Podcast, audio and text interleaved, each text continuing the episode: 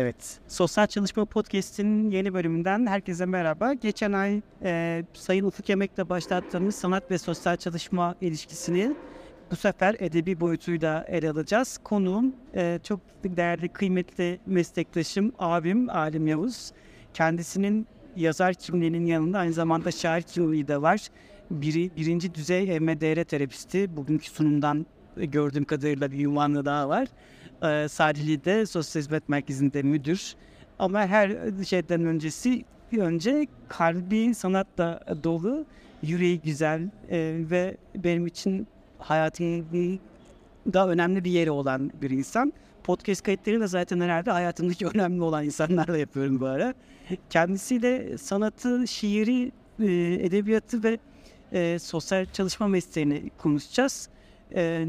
Nasıl başladı sende şiir? Öncelikle merhaba, dinleyiciler için de selamlarımı iletiyorum. Nasıl başladım şiirden önce? Bu kadar hakkında bir şey söylemişken ben de hakkınızda bir şey söyleyeyim. Yok İstanbul'da. Adı umut olan ama hayata gerçekten umut veren, karşısındakine umut veren bir arkadaşımla, dostumla bu kaydı yapmak beni de çok mutlu ediyor ve gelecek adına, mesleğim adına umutlandırıyor. Şimdi şiir nasıl başladı?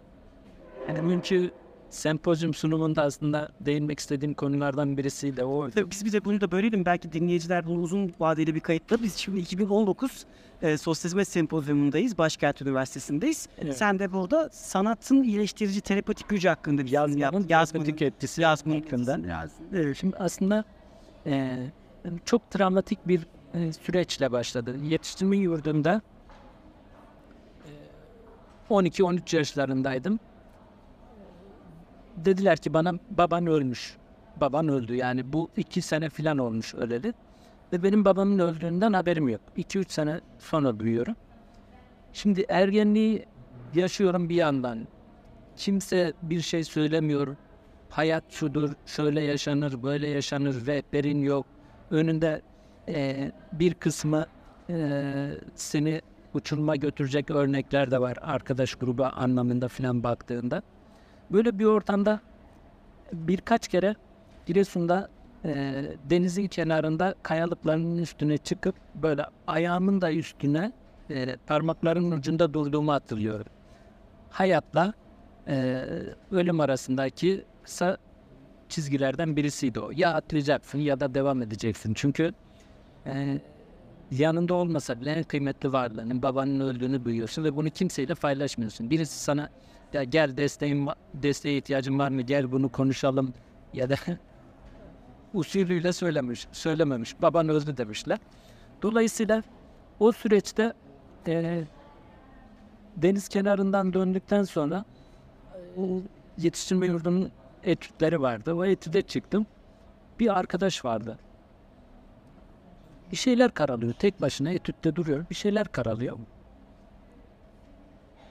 Yaşı bizden büyük. Grup olarak da büyüktü. Onunla çok konuşamazdık da. O gittikten sonra notlarını ortalıkta bıraktı. Gittim masasına oturdum. Acaba ne yazmış bu dedim yani. Baktım şiir yazmış. Hani şiir birkaç şiir okuyan birisi olarak baktığımda da bayağı şiir yazmış. Ve o zaman dedim ki yani şiir böyle bizim gibi canlıların da yazabildiği bir şeymiş. Ölülerin değil, sadece Bedri Rahmi Eyüboğlu'nun, ne bileyim Orhan Veli'nin değil de bizim gibi canlıların da yazabildiği bir şeymiş. Yani yaşayan birisinin şiir yazdığını, yaşabilme ihtimali var. Evet. Yazabilme ihtimali o anda benim aklıma geldi. O süreçte ben de bir şeyler karalamaya başladım. İlk şiirde işte kopyalama tekniğini uyguladık. Parçalama, bölme. Karacaoğlan'ın şiirlerini değiştirerek başladım. Ama o süreçten sonra yazmak bende bir avuntu haline geldi. Şiir yazmaya başladım. Kendime göre hikayeler yazmaya başladım. Günlük tutmaya başladım. Ve o süreçte zannediyorum bir daha o deniz kıyısındaki kayalığa çıkmadım. Çünkü yazdıklarım belli bir süre sonra insanlar arasında paylaşılmaya, kendi çapında beğenilmeye başlandı. Lisede küçük bir yerde okumuştum. Bizim haddimiz harcımız değildi aşık olmak ama aşık olan arkadaşlarımız, kız arkadaşlarına hep benim şiirlerimi götürürdü. Ve ilçede 8-10 tane kız da farklı farklı şairlerin isimleri altında yazıyordu ama hepsi benim şiirdi. Dolayısıyla bu bende bir özgüven oluşturdu. O gençler arasında, giremediğim gençler arasında, toplum arasında bir kabullenmeyen bir sebep oldu. Ve bu şekilde bir tutunma, bir avuntu olarak şiire başladım diyebilirim. Yani ben kendi cemazi levelime baktığımda şiire başlangıcım, yazıya başlangıcım o travmatik olayla oluyor. Aslında senin tabii yaşam deneyimin bizim açımızdan çok kıymetli. Bizim hep görmediğimiz öteki tarafa, yani aslında dokunduğumuzu sandığımız taraftan geliyorsun. Yani bir yetiştirme yurdunda büyüme geçmişim var ve aynı zamanda sosyal hizmet uzmanısın. Sanırım bu yapabilecek yani insan sayısı da çok azdır. Her ne kadar hani ben şey diyorum, bizim mesleğimiz şeye benziyor, her meslek ihracatçısına benziyor. Hani bizim de mesleğimiz yoksulların mesleği, hiç böyle doğru düz bir imajımız yok. Hani bir yandan aslında çok da mümkün sosyal hizmet mesleğini, çünkü baktığında da okula hep gariban çocukları. Değil mi? Yani öyle yani koşullar, öyküler hep yoksulluk hikayelerinden çıkmış gelmiş insanların sosyal hizmet, yani bazı marjinal öyküleri dışarı tutarsak öyle öyküler olduğunu görüyoruz. Ama senin tabii bu bakış açında yazınına yansıyor. Mesela Sakın Acında Kaybolma böyle bir kitap. Kitabı yazarken nasıl bir yolculuk yaşadın? Şimdi kitabı yazma sürecinde anı kitabı Sakın Acında Kaybolma 1983-94 yılları arasındaki yetiştirme yurdu, o dönemki Türkiye'deki herhangi bir yetiştirme yurduna kopyalayabilirsiniz. Birifin, Ankara. Nereye gidersek aynı hikayeler vardır. Bu kitabı daha sonra okuyan ve yetiştirme yurduna çıkan arkadaşlarım hep aynı şeyi söylemişlerdir. Bizim duygularımızı dile getirmişsiniz. Yani adam Gaziantep'te ama aynı şeyleri yaşamış. O süreçte her şeyi tekrar yaşıyorsun. Şimdi biraz önce sempozyumda da o konudan bahsettik. Aslında yazarken oturup ya şunu da yazayım diye bir amaçla ya da şu konuyu da şöyle ayrıntılandırayım, böyle ayrıntılandırayım diye bir tamamen planlanmış bir süreçte oturmuyorum. Oturmadım da Sakın Acında Kaybolmayı yazarken. Yazmaya başladıktan sonra işte diyoruz ya, yazının terapötik bir etkisi vardır. Yazı kendiliğinden gelişiyor. Süreç içinde zamanla o çözümlemediğin, beyninde tortu haline gelmiş konular yavaş yavaş bir iplik gibi kendiliğinden çözülmeye başlıyor. Abimle ilgili süreçlerim, babamın ölümü, işte yetiştirme yurdunda yediğim dayaklar, şunlar bunlar, hepsi bir kendi içinde çözümleme yaşadı. Yani mesela yediğimiz dayak konusunu anlatırken şey diyorum, evet ben bu dayağı atan kişiye yediğim dayağı unutmuyorum ama ben de unutmuyorum. Yani kitaptan okuduğum kadarıyla çok dayağı unutmuyorum ama o benim sevgili dayağımdı diye kendime göre artık onu komediye alıyorum. Dolayısıyla bu şekilde beynimde artık bir travmatik bir etki yerine sadece etkisiz bir anı olarak kalıyor. Aslında hani şöyle, şuna çok alışkınız. Biblioterapide kitapların kullanılmasına, işte şiir terapi, gene biblioterapinin bir uzantısı şiir terapide kitapların kullanılmasına ve şiirle, yazarla, hikayenin kahramanıyla danışanın özdeşim kurmasına ve içgörü kazanarak kendi yaşadığı sorunun nasıl çözülebileceğine dair bir yol kurmasına alışkınız. Ama sen aslında bize öyle bir yol açıyorsun ki bu yol hani belki yazarak kendi kendini iyileştiriyorsun. Bir yandan profesyonel bir bakış açısı var. Çünkü okurken yani anılarını anlatan kişi sosyal hizmet uzmanı alimler olsun. Evet. Ama anılar yetiştirme yurdundaki alimin anıları. Ve aslında bu acayip bir cevher, yani büyük bir hazine bizim açımızdan. Kuşkusuz bir zenginlik katıyor. Bak yani bir zenginlik katıyor. Çünkü yani iki tarafın yalancı olmadan birbirine bakabilmesi çok büyük bir şans. Ve iyi de gidiyor yanlış biliyorsam kitap satışları. Değil mi? Doğru. Yani bu alana ilgi duyan herkesin bence okuduğunu, hatta ilk defa bir reklam yapıyorum podcast kaydında. Kitap tanıtımı reklamdan sayılmaz. Sakın Acında Kaybolma, birazdan konuşacağımız yeni kitabını da yapalım. Bence her sosyal hizmet öğrencisi, her sosyal hizmetle ilgilenen, sadece gönüllüler bile bu kitabı okumalı. Evet, yani bu özellikle Sakın Acında Kaybolma bir müracaatçıyı anlama noktasında çok yüksek bir empati geliştirir. İkincisi bir kuruluşta çalışmak ne demek? Bir çocuğun hayatına ne demek? Dokunmak ne demek? O konuda üstlendiğiniz sorumluluğun boyutu hakkında çok sahici bir belgedir, kanıttır. Dolayısıyla ben özellikle meslektaşlarımın okumasını bunu şiddetle tavsiye ediyorum. Üniversite öğrencilerinin mutlaka okumasını tavsiye ediyorum. Şimdi Ankara Üniversitesi'nde ders kitabı olarak sağ olsun Elif hocamız bunu okutuyor gençlere. Sen şimdi Manisa'da da ders veriyorsun. Evet. Çok keyifli bir şey. Çok mutluyum bunu duyduğum için. Manisa Celal Bayar Üniversitesi'nde Sosyal Hizmet bölümünde sanat ve sosyal hizmet dersi veriyoruz. Tabii Fatih Şahin çok önemli bir hoca. Vizyon açısından vizyoner bir kişi. Yani bizim de hocamız. Çok doğru bir tercihte bulunmuş. Hani sen bir de benim derslerimde katılıyorsun ara. Hani öyle bir hukukumuz da var. Ne kadar kıymetli katkılarının olabileceğini çocuklara düşünüyorum, öğrenci arkadaşları. Ama tabii bu katkıyı kitap okuyarak muhtemelen diğer öğrenciler de yararlanabilir diye düşünüyorum. Evet. Yani sanat ve sosyal hizmet aslında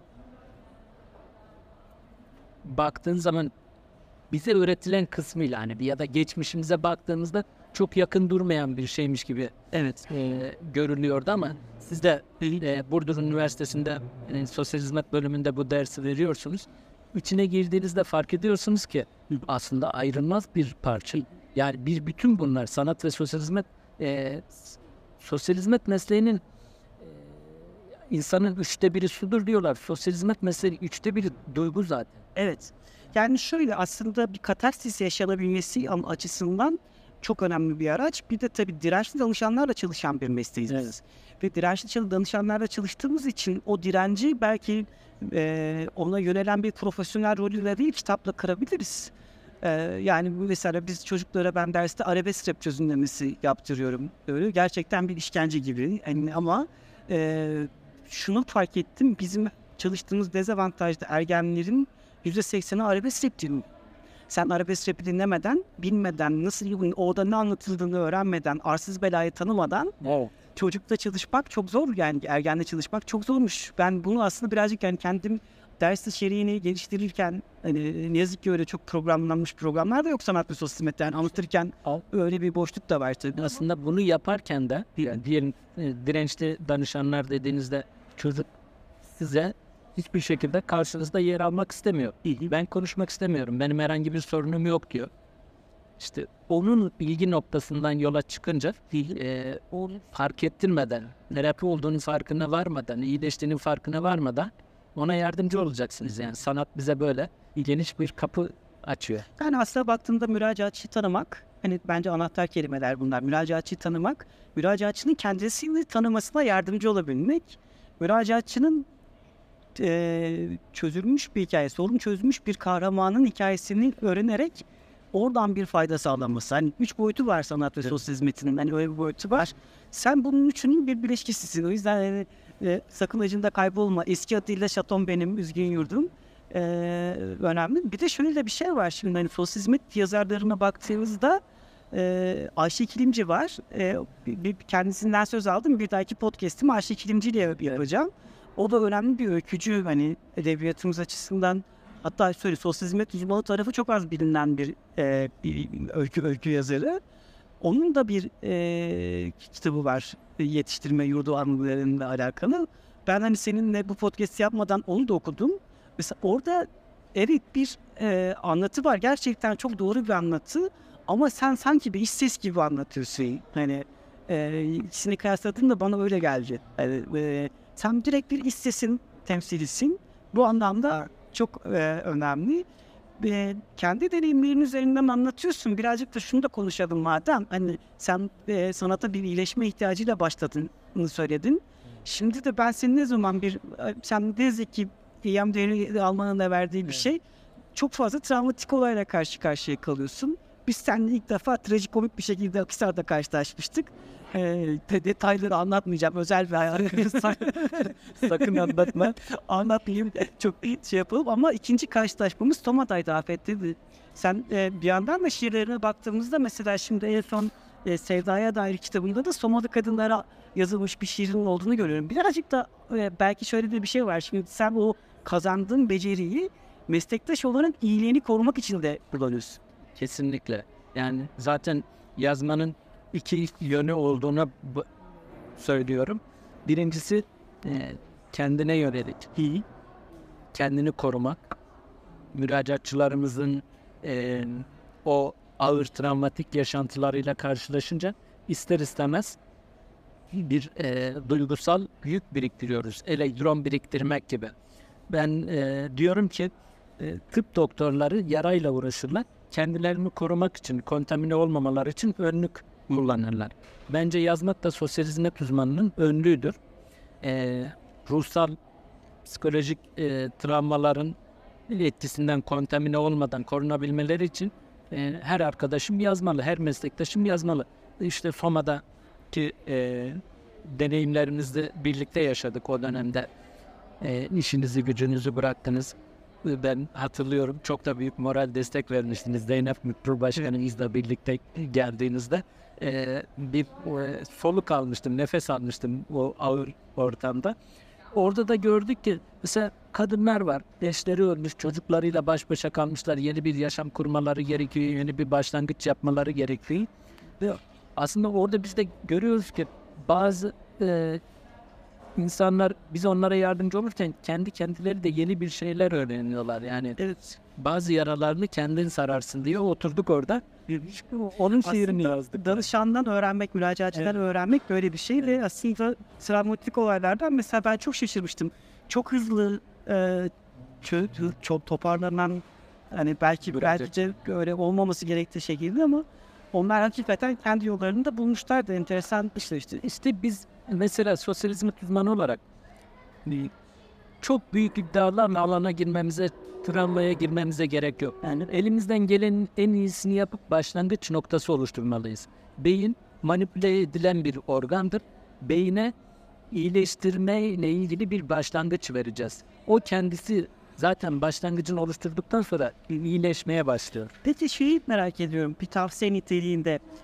Bizim meslek elemanları yazmaz diye benim ön yargım var. Hani daha önceden de kayıtlarda söyledim. Podcast kaydından önce diyorum ki bir şeyler konuşalım. Konuşuyorlar. Sıkıntı yok. Yazalım. Yazmada bir gerileme var. Nereden kaynaklanıyor bu sence? Ya da bu nasıl çözülür? Sosyal hizmet uzmanları nasıl yazar? Sosyal hizmet uzmanları o kadar çok sosyal inceleme raporu yazdıkları için yazmaya soğuklar. Onu bilmiyorum ama beni bağışlasınlar. Sosyal hizmet uzmanları da maalesef önemli bir kısmı da okumuyor. Yani bu Türkiye'deki genel insanımızın profili. Dolayısıyla Türkiye'nin profili içindeki bir meslek grubu olarak sosyal hizmet uzmanlarımız içinde de okumayan insan var. Bir dolmayan boşalamaz. Bir kere okuyarak okumak, yazmanın da başlangıç noktasını oluşturabilir. Ama aksine şeye baktığımızda, kurala baktığımızda bizden çok yazanın olmaması lazım. Ortalık sosyal hizmet anılarıyla dolu olması lazım. Yani ben mesela senaryo yazıyorlar, bakıyorum böyle, ya diyorum böyle mi yazılır bu? Yani sosyal hizmet vakalarının her biri aslında bir hikaye. Evet. Ben şimdi sosyal hizmet Yetiştirme Yurdu Geçmiş Anılarını yazdıktan sonra mesleki anılarımı oluşturuyorum. Her vakamdan bir hikaye çıkarabiliyorum. Ve eğer o gözle bakarsanız bizim bütün çalışmalarımızdan bir anı, hikaye çıkartabiliriz. Ve bunları oturup yazmak, beynimizde tutmak yerine, beynimizde yük etmek yerine bir kağıda aktarmak demek. Dolayısıyla kendimize yaptığımız bir terapi demek. Tükenmişlikten de kurtarma yolu. Çünkü mesela meslektaşlarla, özellikle şu son dönemde istihdam alanı göçmenlikle alakalı meslektaşlarla konuştuğumuz zaman böyle çok ciddi bir tükenmişlikten bahsediyorlar. Böyle ağır iş yükü, yönetememek ve benzerinden söz ediyorlar. Yazmayı denemeliler o zaman. İşte biraz önce okuduğum şiirde de dedik ya. Evet. 5395 üstümüze geliyor. 6284 üstümüze geliyor. Biner, cimer, hepsi evet, üstümüze geliyor. Evet. Şimdi bir yandan burada elinden gelenin en iyisini yapacaksın. Bir yandan da bunu yazarak kendinle dramasını yapacaksın, dalganı geçeceksin. Yani kendi özel yaşantında bunun bir trajedisini ortaya koyacaksın ki o senin kafanda durmayacak artık. Yoksa gerçekten baktığında hiçbir arkadaşım da haksız da değil yani. Bizim sosyal hizmet uzmanı kadar iş yükü ağır olup da bunun karşılığında aldığı faydanın az olduğu başka bir meslek elemanı da çok az. Şefkat yorgunluğu da fazla. Evet. Sadece tükenmişlik değil aslında. Şefkat yorgunluğu öyle yani toplumdan kabul görme öyle işte ben Kuna Rehabilitasyon Merkezi'nde çalıştığımda orada bir vaka olmuştu. İlgili ilgisiz İstanbul'dan bir telefon aldım. Bir ulusal dergide çalışan birisi. Sen de oradan insanlara tecavüz ediyor musun diye bana soru sormuştu yani. Bu arada şimdi bu soruyla meslek hayatında karşılaşıyor insanlar. Bu çok büyük bir yorgunluktur. Toplum bir ön yargıyla bakıyor. Hem yetiştirme yurdunda büyüyen çocuğa ya da kurumlarda kalan kişilere hem de orada çalışan kişilere. Yani bir şiddet gösteren, şiddet ama tabii şimdi baktığınızda da profesyonel olmayan sosyal hizmetini profesyonel bir şekilde sürmediği zaman da öyküler yok değil yani anlatılan öyküler. Senin hikayelerindeki ilk dayak mevzusu gel profesyonel miydi? Değildi ama bir zihniyet değişiyor hani ve bu zihniyet aslında stereotiplere kurban gidiyor. Bir yandan da öyle bir boyut var. Tabii ki hiçbir dediğin gibi boş değil bu ön yargılar ama şimdi o dönemde 1983'te yetiştirme yurdu bismillahımız dayakla başladı bizim. Ama çok da kitabı yazarken de özellikle o vurguyu yaptım. 1980'li yıllarda kışlada da dayak vardı, okulda da dayak vardı, ailede de dayak vardı. Şimdi toplumsal fotoğraf neyse kurumlardaki fotoğraf da oydu. Şimdi bu artık gelişti. Bunun değiştiğini insanlara göstermemiz lazım. Bunun da yolu sosyal hizmet uzmanları da değişmeli, gelişmeli, kendilerini geliştirmeli ve bunun ispatını topluma ortaya koymalı. Daldan dala olacak ama seninle bizim bir de bir ortak eser üretmişliğimiz var. Evet, evet. Şebin Karahisar'la alakalı. Gerçekten ben Karahisar olayı da anlatırdım. Alim abi Karahisar diye bir şiir yazmış. Ben de naçizane onu besteledim. Sonra gönderdik. Şebin Karahisar'da da bayağı ilgi gördü anladığım kadarıyla. Yani festivaline çağırdık. Fahri vatandaşlık teklif ettiler bize. Memleketi anlatırken içinde bir hüzün vardı. Yani bir yandan onu çok büyük bir sevgiyle anlatmışsın. Ama o hüznün senin eserlerinin her yanında. Mesela bir şey anlatırken komik bir ögenin ardından bir hüzün muhakkak oluyor ve biz o gülmeyi hüzünle gülüyoruz. Hani sen de belki anlatmak istersen o hüzünle gülen şeyler yazar diyebilirim hani seni dışarıya tanıtırken. Bu hüzün nereden geliyor? Geçmiş deneyimlerinden mi? İnsana dokunmaktan mı? Yani bir kere tabii ki geçmişin üzerinizde, yüreğinizde bıraktığı bir ağırlık var. Tam böyle ağız dolusu kahkahayla gülmek çok yaptığımız bir şey değil yani. Tabii başımıza bir şey geleceğini düşünürüz değil mi? Evet. Biraz da böyle ülkenin rahmet için kişilikle ilgili, empatik bakabilmekle ilgili. Bazı kişilere empat derler yani. Bir kedinin açlığına üzülür, bir yaprağın düşmesine üzülür, bir bulutun yer değiştirmesine üzülür. Değil. Ben bu iyi özellik anlamında söylemiyorum ama bakış açısıyla ilgili bir şeydir. Ama her şeyde şimdi biraz sen acaba bundan mı besleniyorsun? Bir de öyle bir de bundan beslenmek değil de bunun dalgasını geçebilmek. Yani Sakın Acında Kaybolma da tam olarak söylemek istediğim isim ki başlık olarak da bu. İnsanlar çünkü birinci adı Şaton benim özgüm yurdumdu. Evet. Orada gayet bir hüzün vardı. Evet. Sonra sen onu daha böyle biblioterapik bir şeye dönüştürdün. Sakın Acında Kaybolma. Çünkü aslında sen acında kaybolmamak için bir eser yazmıştın. Yani o çok kıymetli. Ama bunu görüyoruz aynı zamanda. Şimdi Sakon'da bir isim olarak çok bana şirin geliyor o ilk şey ama bir damgalanma da söz konusu. Yani bir damgayı ve dolayısıyla olumsuz negatif bir mesajı da geliyor. Ama sakın acında kaybolma. Ne yaşarsak yaşayalım. Sonunda her daim bir umut vardır ve olmalı. Bu görmesek de o umut vardır. Bizim çabamız o umudu görmeye çalışmak. Peki şimdi bir podcast'i tamamlarken yeni kitaptan da, şiir kitabından da bahsedelim. İnsana, sosyal hizmete, dosta ve memlekete dair ama tabii en önemlisi Sevdaya Dair. Art Shop'tan çıkmış. Çok da güzel bir kapağı var. İzninle kapağı da kullanmak isterim başka bir çalışmada. Şiir kitabından bahsedilmesinden çok hoşlanmıyorum ama yani kitap nasıl yazıldı vesaire demek istemiyorum ama bunu da belki sen hoşlanmayacaksın ama bize bu kitap içerisinde kıymetli kıldığın, diğerlerinden daha fazla kıymetli kıldığın bir şiirini paylaşabilir misin? Hem böylece kitabı da tanıtmış olalım ve böylece yayını da tamamlamış olalım. Bu arada da Şebin Karahisar'da hemşerilerimize de selamlarımızı iletelim. Tanıyan dinleyen varsa. O zaman Sevdaya Dair ismini veren şiirle podcast'imizi tamamlayalım. Şiir benim için bir yaşam biçimi. Böyle çok bir kaçış rampası, bir çıkış yolu gibi.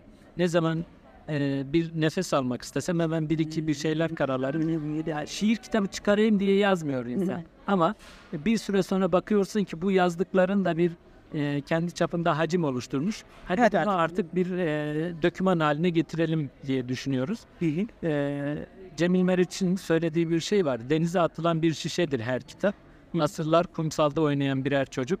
İçine gönlünü akıttığın o şişeyi bir açan ya bulunur ya bulunmaz. Biz de Sevdaya Dair diye bir duygularımızı ifade ettik. Belki bu şişe, bu kitabı bir açan ya bulunacak ya bulunmayacak. Biz onu bilmiyoruz. Çok bulunacak, çok heyecanlandım. Evet. Ben biraz baktım yayın öncesi. Sevdaya Dair isimli şiirimizle podcast'imizi kapatalım. Ken söz aramayın benim sözümde. Yazmaktan muradım Sevdaya Dair. Kül olsam dahi kendi közümde. Yanmaktan hesabım Sevdaya Dair. Zor olur esince feleğin yeli. Bükülür garibin, yoksulun beli. Uzanıp o zaman bir çocuk eli, tutmaktan maksadım Sevdaya Dair. Tutmadım kalbinde başka ülküyü, satır gezdim ben bu öyküyü. Adına memleket denen türküyü, çalmaktan ısrarım Sevdaya Dair. Bütün mevsimler bana insandır. Her çiçeğin rengi başka lisandır. Dünyanın en zor gizemi insandır. Çözmekten kararım Sevdaya Dair. Her tebessümü izandan sanırım. Kalbin hasını fizandan tanırım. Dostu kırmam, mizandan utanırım. Üzmekten korkarım Sevdaya Dair. Çok güzel. Valla çok keyif aldım. Bu kaydı bitirip konuşmaya devam edeceğiz ama o kalan konuşmalar bize kalsın. O güne geri dönebiliriz. O güne geri dönebiliriz. Sen öyle bir intikamını alacaksın. Yok almam. Estağfurullah olur mu? Çok teşekkürler Alim abi. Ben bu deneyimi yaşattığın için, bu keyifli sohbet için ben teşekkür ederim. Çok mutlu oldum. Sen de bir kez daha başka bir kayıtta buluşabildiğiniz için çok sağ ol. Gönlüne sağlık.